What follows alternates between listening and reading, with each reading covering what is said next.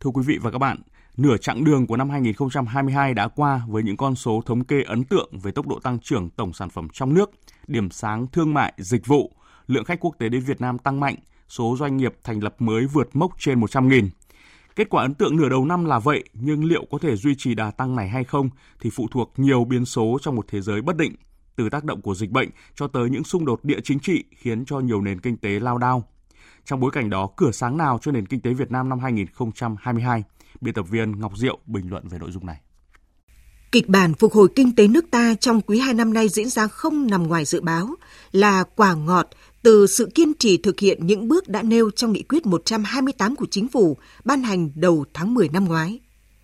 Thích ứng an toàn, linh hoạt, kiểm soát dịch COVID-19 hiệu quả dựa trên điều kiện tiên quyết là tăng độ phủ vaccine. Tiếp đó là kế hoạch phục hồi kinh tế khi Quốc hội đã sớm ban hành nghị quyết về chính sách tài khóa tiền tệ, hỗ trợ chương trình phục hồi và phát triển kinh tế xã hội tại kỳ họp bất thường ngay từ tháng đầu năm. Từ những kết quả kinh tế xã hội 6 tháng, báo chí và một số tổ chức quốc tế đã có những bài viết bày tỏ ấn tượng với tăng trưởng kinh tế nước ta.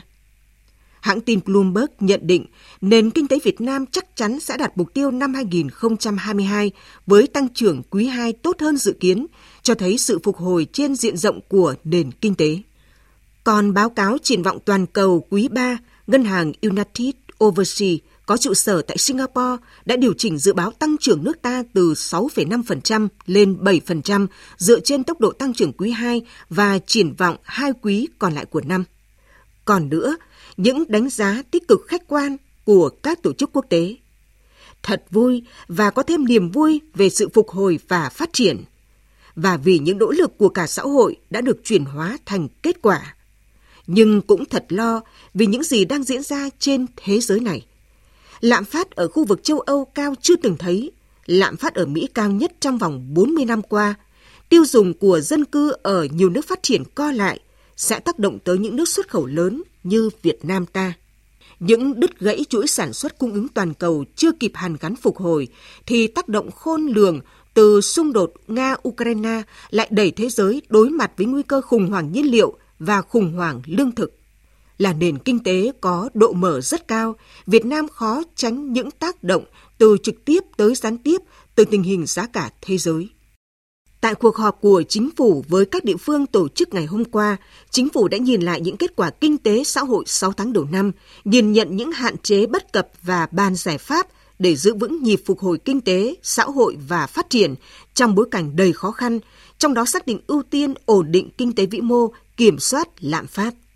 Chính phủ cũng đã quyết định thành lập Ban chỉ đạo về triển khai thực hiện chương trình phục hồi và phát triển kinh tế xã hội, có nhiệm vụ nghiên cứu, đề xuất với Thủ tướng Chính phủ phương hướng giải pháp để giải quyết những vấn đề quan trọng liên ngành liên quan đến việc triển khai thực hiện chương trình phục hồi và phát triển kinh tế xã hội theo nghị quyết số 11, không để chủ trương thì nhanh mà hành động thì chậm, lỡ thời cơ phục hồi và phát triển.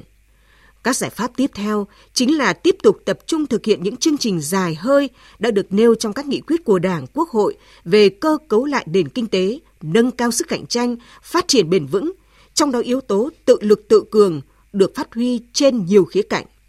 Tìm cơ hội trong khó khăn, biến thách thức thành động lực. Đó là con đường, cách làm của nhiều doanh nhân doanh nghiệp và từng người dân Việt Nam qua thử thách lớn mang tên COVID-19.